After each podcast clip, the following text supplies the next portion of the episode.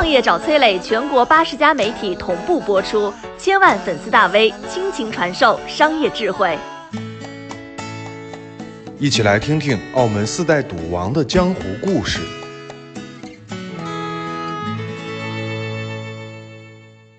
你看过陈小春、郑伊健演的《古惑仔》吗？你看过周润发、周星驰演的《赌神》吗？你知道《古惑仔》和《赌神》里的剧情在上世纪的澳门真实发生过吗？今天的视频，我要给你说说澳门四代赌王的江湖恩怨到底是怎样的一部豪江传奇。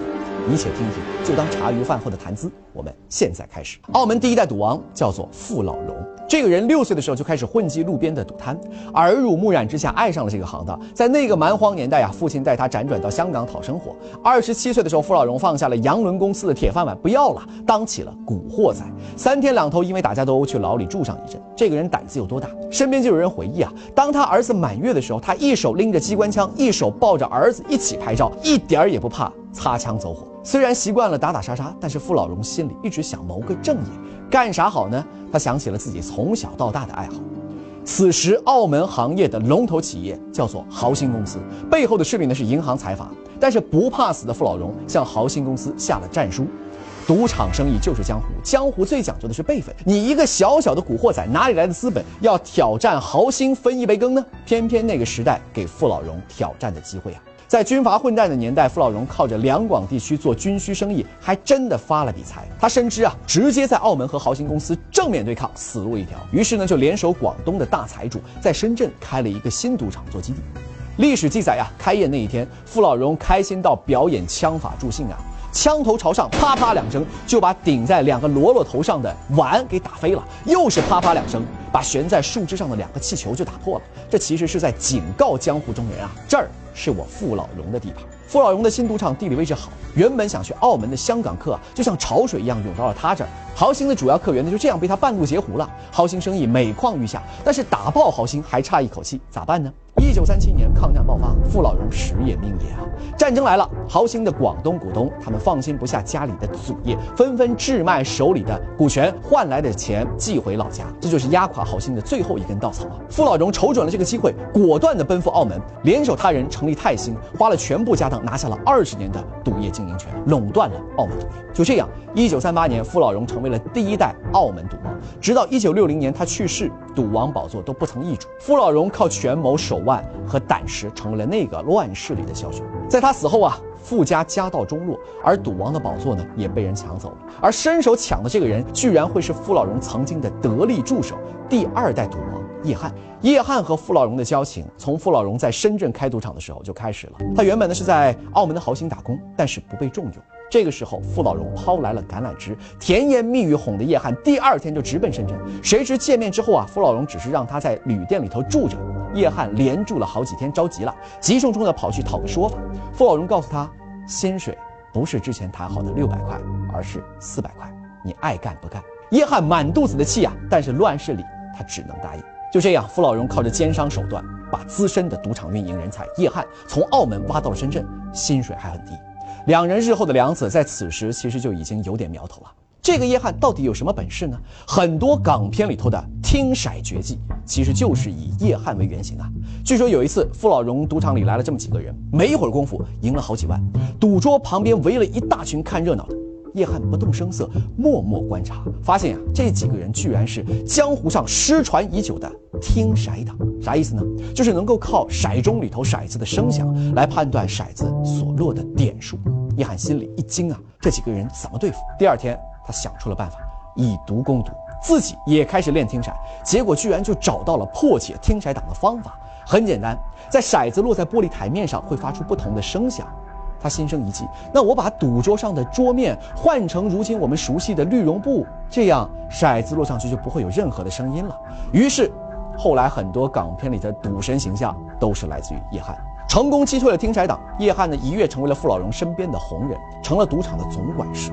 傅老荣经常在酒后拍着叶汉的肩膀，满面红光的跟人说：“啊，有叶汉在，我傅老荣的赌场一定大大兴旺。”每当这个时候，叶汉的脸上是笑着的，但是心里是暗暗咒骂呀。只有他知道这个傅老荣到底有多凶。他给傅老荣打工多年，傅老荣的江山自己立下了汗马功劳，结果呢，自己依然是一个打工仔。在这种心态之下，叶汉并没有和傅老荣更亲近，反而更疏远了。四十年代呀，傅老荣就打发叶汉到上海去开拓业务，叶汉心里都凉了。在黄金荣和杜月笙的地盘，哪有他外来和尚念经的理呢？叶汉心凉透了。但是叶汉这个人呢，也是耐得住性子，他深知一个道理：我实力虽然不如你，但是。我可以耗死你。一九六零年，傅老荣去世，长子继承家业，时任澳门总督看不惯傅家一家独大，就借势想要打压傅家。叶汉的机会来了，而此时叶汉想要上位，除了资历，啥啥都缺，缺钱就不说了，更重要的是叶汉没有葡萄牙的身份。当时的规矩，只有有葡萄牙身份才能够竞拍赌牌，怎么办呢？叶汉想到了朋友叶德利，他是谁？香港富豪，有名的花花公子，曾经邀请五十名前女友带上丈夫孩子去墨西哥度假。吃住全包，还送给每一个前女友金表和钻石。有了叶德利的资金，钱的问题解决了。但是那国籍怎么解决呢？这个时候，叶德利的大舅哥站了出来，他能够帮助叶汉解决，因为他的妻子正是葡萄牙籍。这个大舅哥就是后来名震中外的何鸿燊。事实上呢，何鸿燊在那之前没有碰过赌业，他靠房地产生意做成了千万富翁。原本何鸿燊对于开赌场兴趣是不大的，但是他这个人嗅觉非常的敏锐。他瞅准了当时澳门总督要搞市政的思路，觉得可以把赌场利润投到市政建设当中，支持房地产行业的发展，这样自己不仅能够赚到更多的钱，还能够得到当时澳门政界的支持，这简直是两全其美。于是叶汉有了钱，国籍问题也解决了。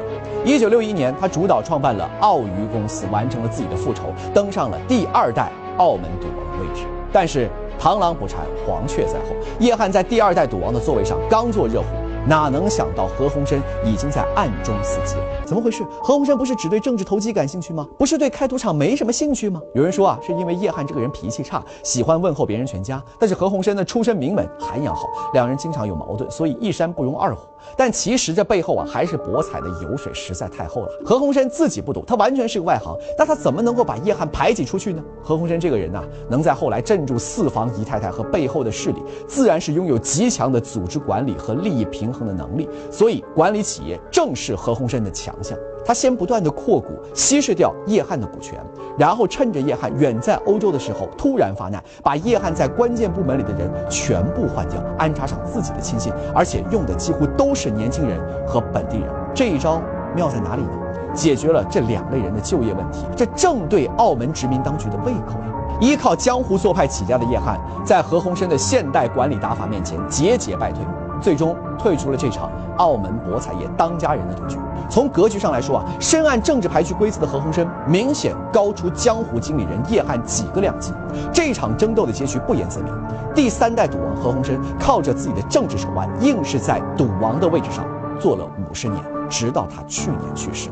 至于何鸿燊后来的故事嘛，大家都很熟悉，我也就不多说了。而刚刚被捕的这个阿华，野心勃勃，觊觎第四代赌王的宝座，他的上位那就更是江湖气息了。当年何鸿燊四姨太要跟二房争家产，但是没人帮自己，怎么办呢？四姨太啊，把自己手上赌场的叠马权交给了刚刚进去的那位阿华来管理。于是阿华靠着何鸿燊的遗产，成了叠马仔的老大，打进了澳门赌业核心的圈层。但是叠马仔终究是叠马仔。